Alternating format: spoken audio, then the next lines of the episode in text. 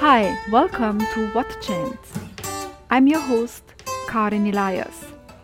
This podcast is about people who have been to prison. It's about their life before and after prison. I talk to educators, social workers, activists, and the formerly incarcerated. I want to find out what happened. Are some people at higher risk of going to prison? And what is it like to reintegrate into society? What does the justice system and society really care about? Punishment or rehabilitation? Come, join me.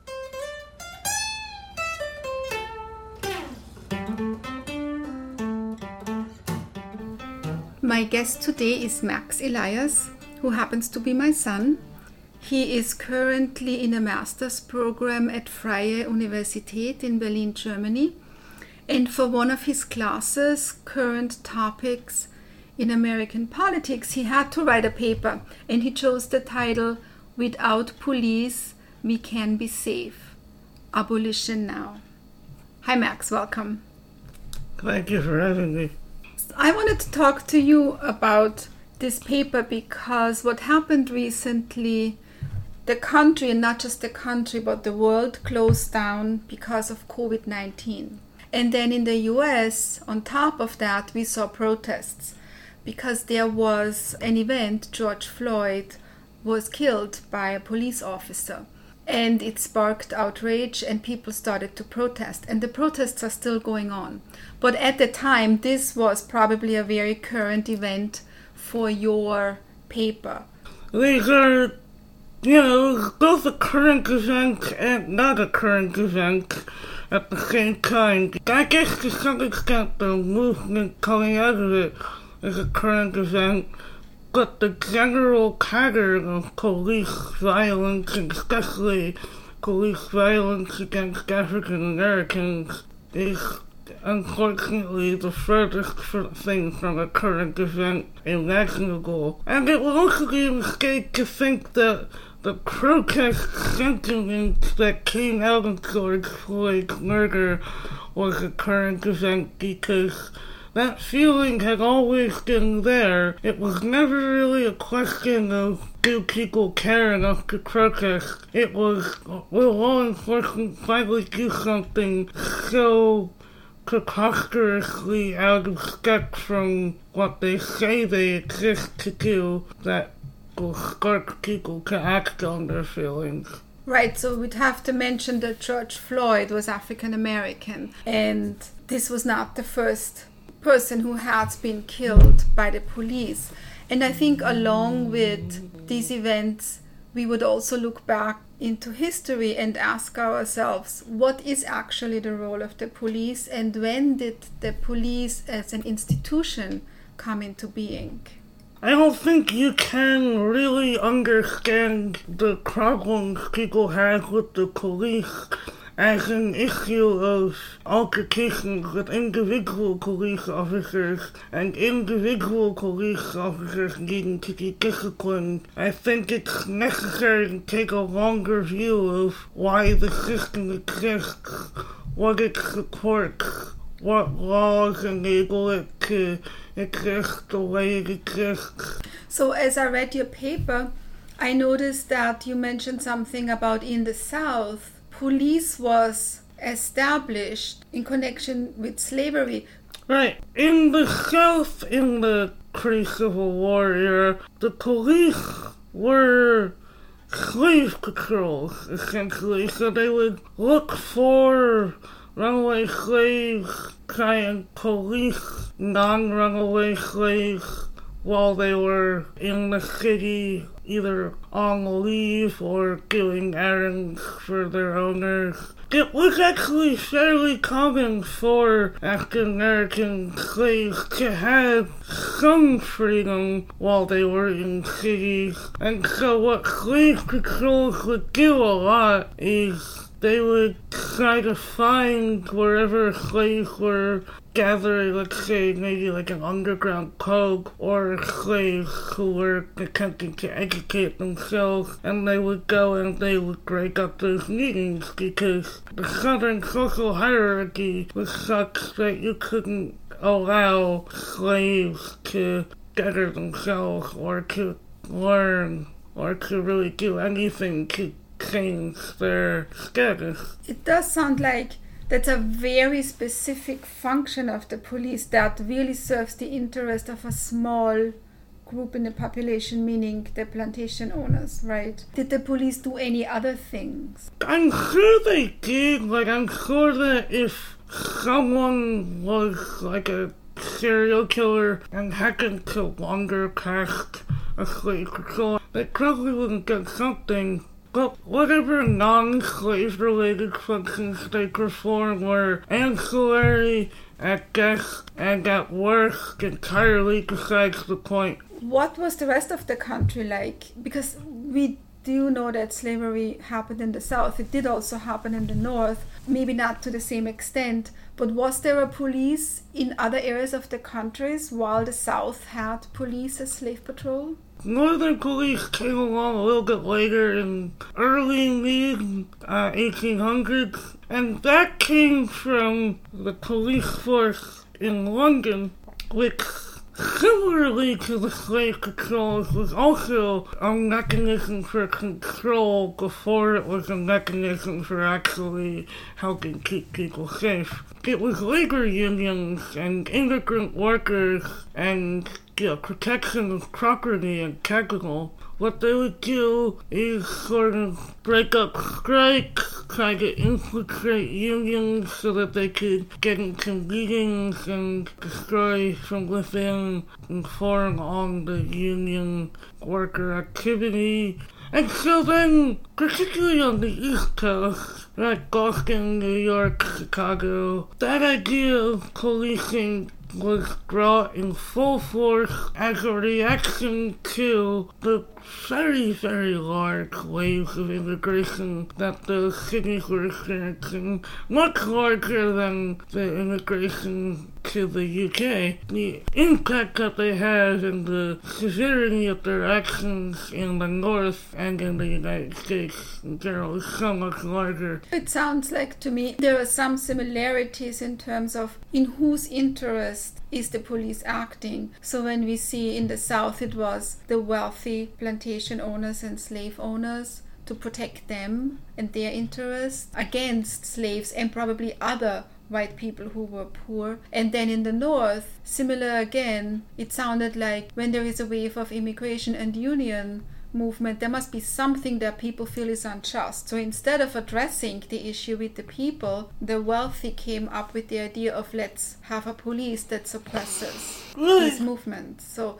there seem to be some similarities. And then if we move up in history, at some point slavery was abolished. What happened to the function of the police? Because it sounds like they should have been unemployed at that point. Well, in the South, yes, definitely, but remember in the North, it was never really explicitly connected to slavery, so... Uh, also, something I forgot to mention was that uh, Northern police forces, labor unions, destroying workers' rights, all those things. But also, a big part of what they did was enforce morality clauses, because essentially you have these large waves of immigrants coming in who have different hobbies, different pastimes, different cultures that white Protestants don't appreciate look down on as vulgar. So, you know, ordinances prohibiting gambling, prohibiting drinking, prohibiting things like women wearing not fully gaudy covering clothing, all things that I don't think were actually specifically endemic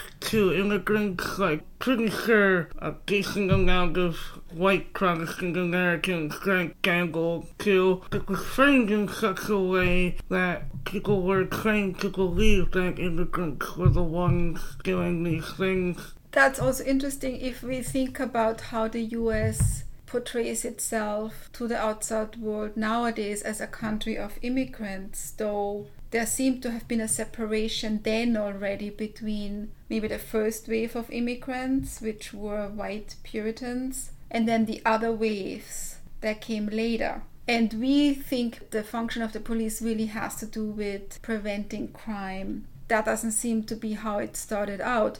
I would be curious, you know, when the civil rights movement happened and after the Civil Rights Act, did all that racism that people experienced during slavery disappear? You had mentioned something about how after slavery, the police have get out of a job, and uh, in the North, it's not necessarily about slavery, but also in the South, they didn't go away. And what happened was you had Jim Crow segregation laws, you had laws that were called the Black Code, things that essentially criminalizing things like vagrancy, obvious things like petty theft, murder, unemployment. The law didn't say unemployed people get in jail. It might as well have though. And so those laws were set up and also enforced in such a way as to victimize African Americans. Even after slavery, you had a high population of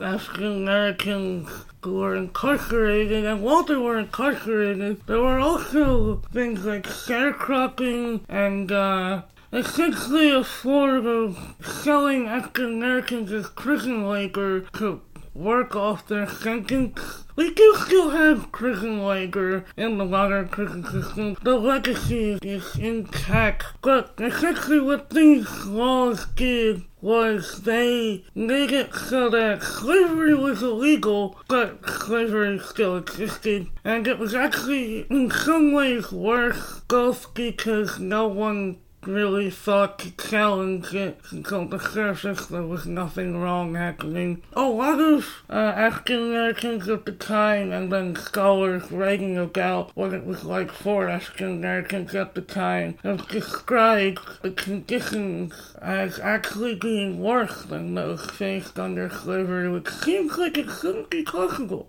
It does sound like slavery never ended in some ways, although maybe legally it ended but now there are other systems in place that keep the discrimination going but it seems that more African American, especially men, are hurt by the police. If we look back, then we would say that it was always like that. The police was always targeting African Americans and it never really ended. So now when we have these protests and people are asking for, you know, abolishing the police, that worries some other people because they say, well, without the police, what's going to happen to crime? And that's where we get to the other part of this, which is that police activity and crime rate are not actually that dependent on each other, or rather, they are dependent on each other, but not in the way that you would want them to be dependent on each other. Like, so, for example, currently, the police make about 10 million arrests every year. However, they are not solving 10 million crimes every year. Not even close. No. At Crystal, as it turns out, only like 40% of all crimes get reported. Then you could then ask yourself, why is that? Is it maybe because people don't trust the police? Well, why is that? Is it maybe because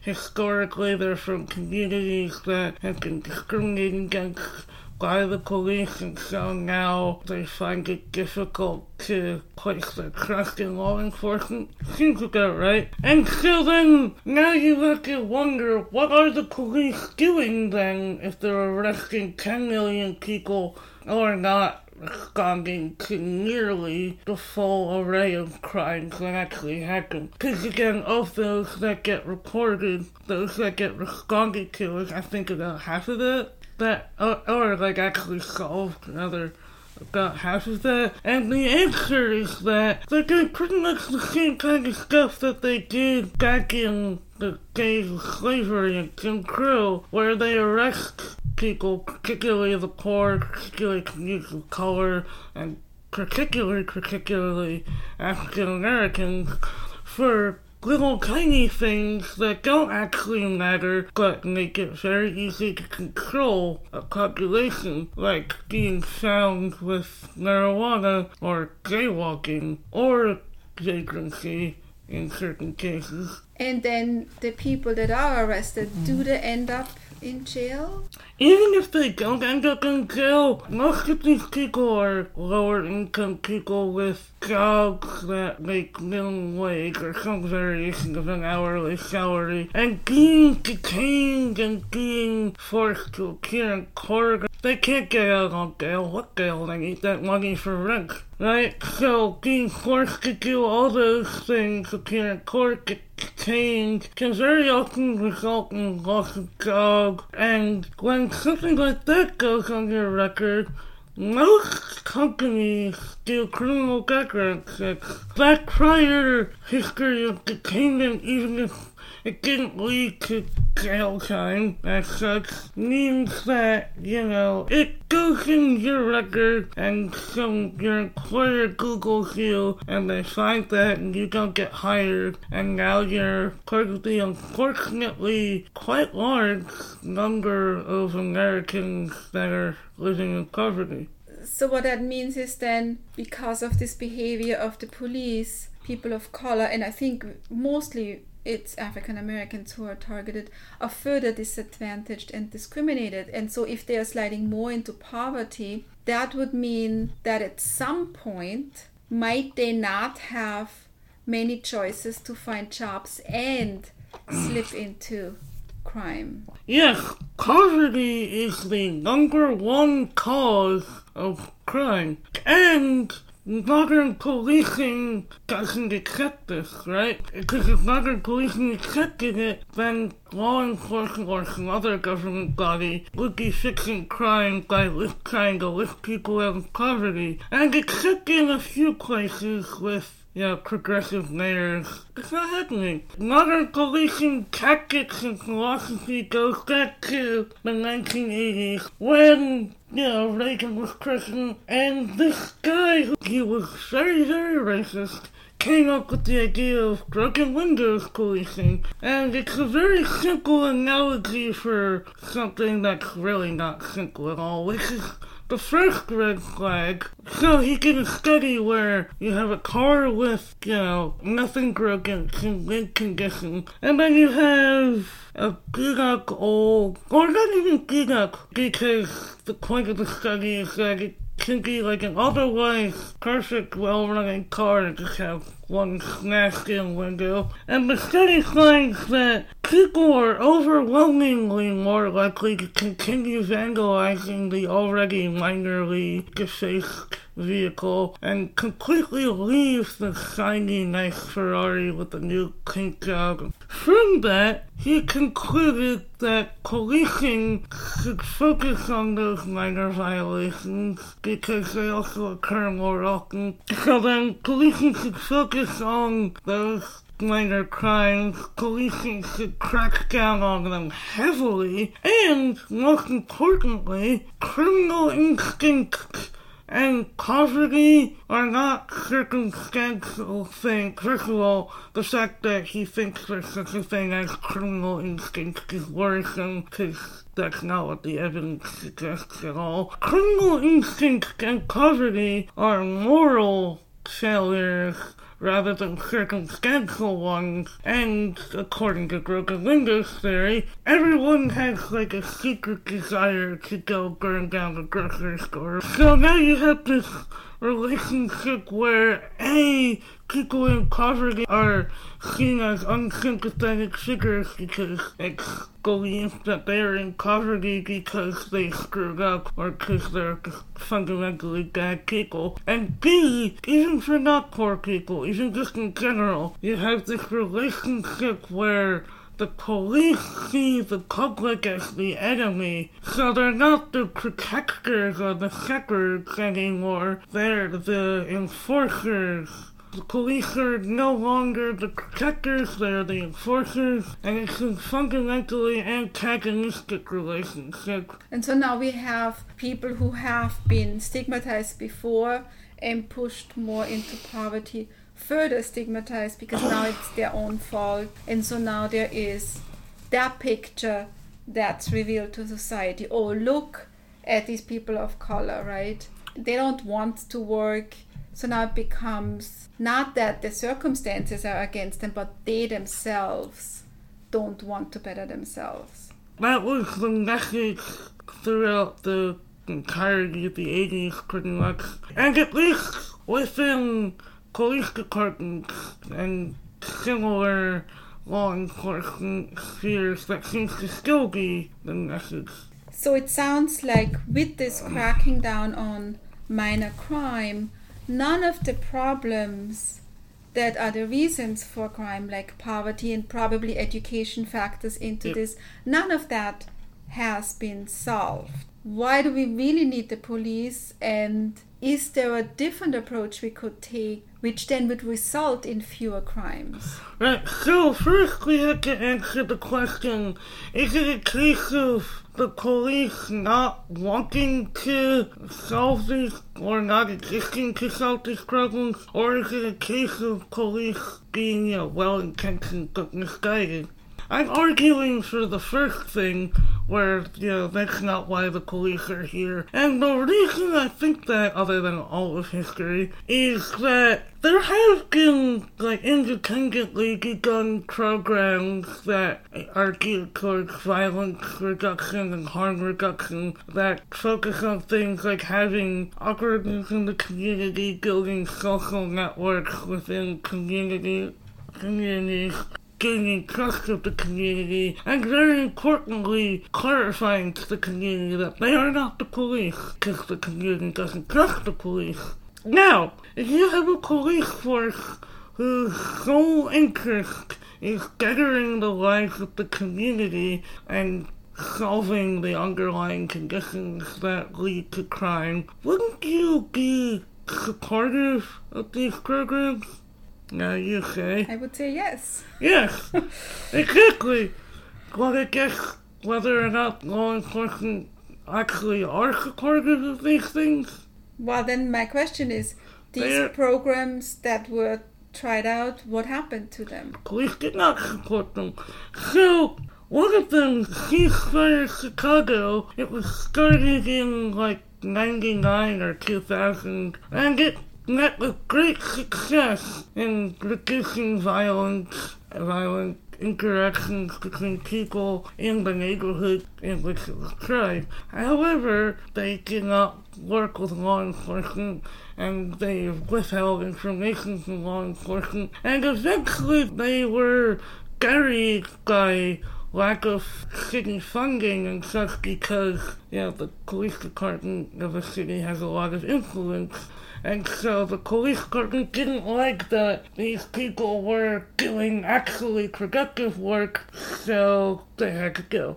Ceasefire Chicago is back, actually, now. It exists again now, but only because after the city got rid of it because of law enforcement pressure, they realized they made a terrible mistake because in neighborhoods where Ceasefire Chicago previously was and now wasn't, rates of violence and murder and gunshot wounds skyrocketed like 40%, something crazy like that, in a very short time. So then they said, well, you know, sorry, the benefits outweigh the costs. So it's still there, which is good, but the story is still weird because they couldn't just see a positive solution and support it wholeheartedly. They had to capitulate to the police and then realize the hard way that the police actually don't really know how to reduce crime. And the second such program that I talk about is Safe Streets in Baltimore, which of course is another city that's very, very prone to having issues with the police because of the high numbers of African Americans, other people of color, poor people. And so, Safe Street's pretty much a clone of Ceasefire Chicago, but the difference is the city of Baltimore is a big thing, the city council. So it didn't get funding from the same place that the police got. It got funding from the Baltimore City Council. Which is why even though the police, they don't have as much power to dismantle it because funding is coming from sources that they have nothing to do with. They can't dismantle it, they can still try to disrupt it in other ways. For example, you expect that logically a program based around community relationships and being in the community and having ex-offenders as you know, staff members because that's how you build trust and rapport and all that. You'd expect that that means that sometimes these organizations would have to have contraband and things in their offices for one reason or another. The police see that and they use this excuse to raid the organization offices and even in one case completely shut down a branch of the Safe Streets program. Also, a lot of the time, these raids are the products of illegal searches, which is something the police also do to individuals, motorists who are speeding. It seems that a community approach can be very successful because there is trust and we do see change when we involve the community. The problem is that because the police of its traditional functions doesn't like to lose that power and interferes and then funding is an issue too because could we fund these community programs in more places we would probably alleviate poverty or lower education in some areas that would help Yeah. us with reducing crime because people could actually have jobs that can sustain their lifestyle. They wouldn't have to choose crime. They wouldn't end up in prison. And I'm thinking that probably it does something to their self esteem. Because how do you feel when you constantly painted as the person who is no good, who uh, is not willing to participate in a positive society? It must do something to your self esteem. One of the things that can cause people to develop mental illnesses such as anxiety, depression, things like that is stress. And being arrested for random things is stressful. And probably not just to the person, because if a person is ar- arrested, right, and the family, the children are all affected. So the stress is in the whole community. And I think we see this when we looked during COVID 19 that actually African Americans were heavily affected by COVID 19. They got sick more often, more people died.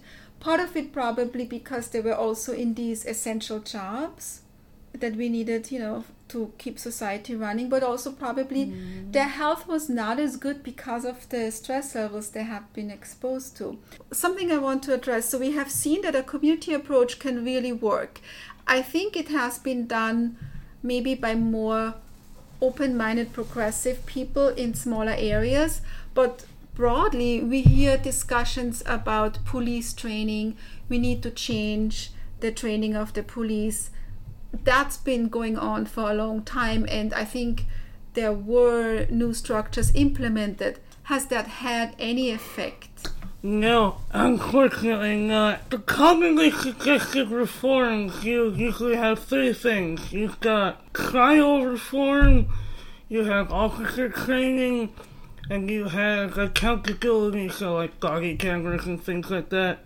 You mentioned training, so I'm gonna start with that. Officer training at police academies focuses mostly on the safety of the officer, and that trains officers to be ready to take decisive action to defend themselves by any necessary means at a moment's notice, a drawing your gun when you see someone's hand just sort of slip.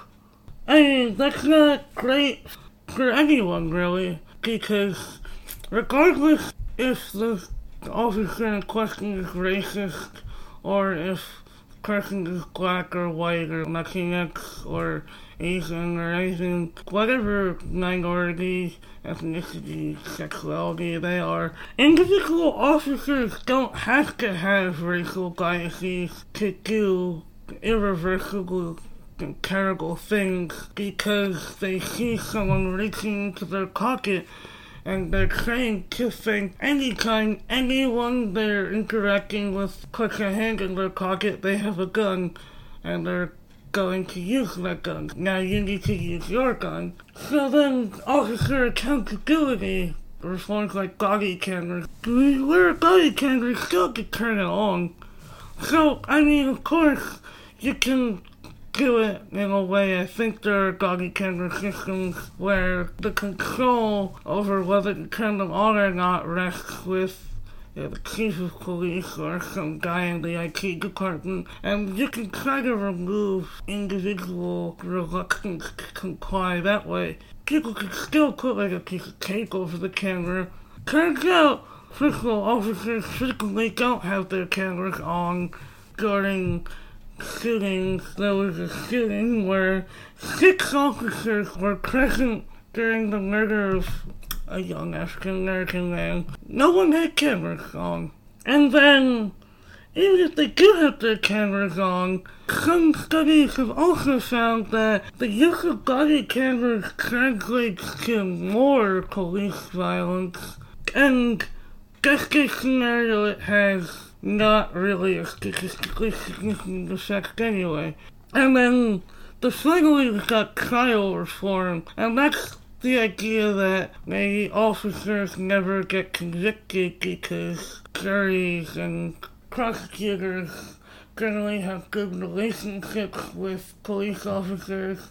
So if we have independent prosecutors, we'll have more police convictions. But that's ignoring juries and the role of the jury and the fact that pop culture media experiences, etc., etc., train regular people to have a favorable opinion of the police. I just had a thought regarding training. It seems that society probably has a slight favor towards punishment versus changing all the other structures.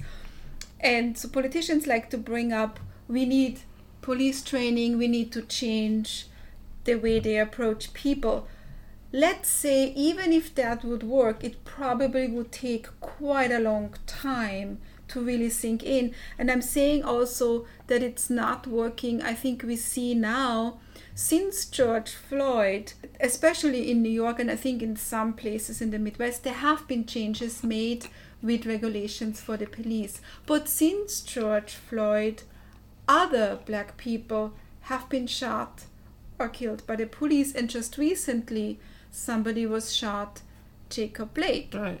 And that's in the midst of all the upheaval and all the discussion. And those officers did not have body cameras on. So to me, that says the approaches that we have seen in community work are really our best bet. And if we would fund this, we could have this in many more places and see a result. But my guess is also that we don't see the result the next day. It does take a little bit of time. And the question is how willing is society to take that course? The community work approaches that I mentioned, I talk about them, I put them in there to illustrate that the police absolutely don't care about making life better for people as much as they care about having control over people. Those approaches are specifically focused on violence prevention and bringing down rates of violent crime, but they don't address underlying poverty, they don't address education, they don't really concern themselves with the social conditions creating the crime. They just try and mitigate the crime. They're not perfect approaches either because anything that is going to actually get rid of crime has to focus on poverty and education and mental health. Right, and I think the term defund the police really would mean let's come up with a variety of programs and fund those and then address those issues of poverty and hmm. education housing right Yeah, yeah. everything that's the underlying cause Yeah, that's what defund the police is trying to do. Defund the police sounds big, it sounds bold, it sounds aggressive, and it is. It was big and bold. It's not so much aggressive as it is sensible. It would more accurately be called reallocate funds away from the police. Because it's not saying get rid of the police now we live in a post-apocalyptic wasteland. Go kill whoever you want, no one will stop you. But defund the police is saying, maybe if we spend money so that low-income people can have places to live and afford, let's say, not nice suit to go on a job interview and get an internship in a law firm, maybe they wouldn't have to resort to stealing food from grocery stores, petty theft, mugging, drug dealing. So, to conclude this conversation, what I see is the people who are worried about abolishing the police leaves us with a world of crime might listen to some of these suggestions of we can invest in community and we can maybe give the police the job they should really have but it might be difficult because historically the police had a certain role and sometimes it's harder to change that. It's easier to abolish and come up with a new structure. But so we might still need some institution that deals with like heavy crime which there will be right? Right. you can never have 0% but you can reduce it drastically the police is not, like you said, not saying get rid of all police and get rid of all means of punishing criminals. Abolish the police doesn't even say that because people who argue for abolishing the police, we are aware that sometimes you'll have a serial murderer, sometimes you'll have someone who poisons his father for the insurance money or life insurance or something. Those people need to be incarcerated in prison. But that shouldn't be our default response to transgression. Under the framework of abolition, resorting to incarceration is not something to celebrate, like, yay, we locked someone else up. Like, you know, like it is now. Arrest numbers or badges of pride to cops. Uh, it's not something to celebrate. It's something to a little bit ashamed of and a little bit causing the society to reflect on why was that necessary and can we do things to make it less necessary in the future. So there's that. And second of all, your point earlier about people would maybe be more likely to accept some of these things if it was framed as empowering communities and funding housing crisis. I think to an extent you're right if you frame it as let's reinvest in the community rather than the police are awful and terrible. But also, remember that it's not just the police that see poor people as poor. It's large swa- portions of the general public and that's why the police have been able to police the way they have because they cultivated that idea. So if you're someone who thinks that poverty is a moral failing, you're going to object to, you know, giving poor people easier access to housing that reflects their income status because you're going to see it as enabling poverty. I unfortunately am not super optimistic that you'll win over everyone just by reframing the issue. Yes, I'm sure that we're not going to win over everybody. We don't need everybody. We need just a certain majority, right? And so this was a really interesting conversation. And the way I see this is we are in the middle of this movement. We don't know quite yet how it ends. We don't know quite what pathways are going to open up.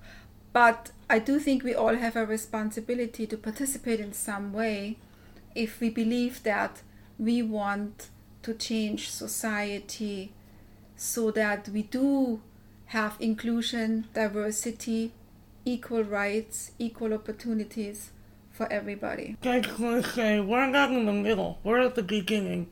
I mean, there's no way to know the exact time frame of this, but it definitely hasn't gotten anywhere close to 50%. Because remember, and this is what people misunderstand about the term defund the police, abolish the police. Getting rid of the police is not the end of it. The end of it is replacing them with structures that actually tend to the needs of the community, address the social problems that cause crime. And that, honestly, will take longer than just getting rid of the police because mostly because if we get rid of the police without making sure we have provisions for building new institutions in their place, we're just going to see new police who will probably actually, if anything, I can see a world in which the new police in that scenario would have more public support than the old police because people saw how lawless society was when there was nothing at all. Thank you, Max. You're welcome, thank you.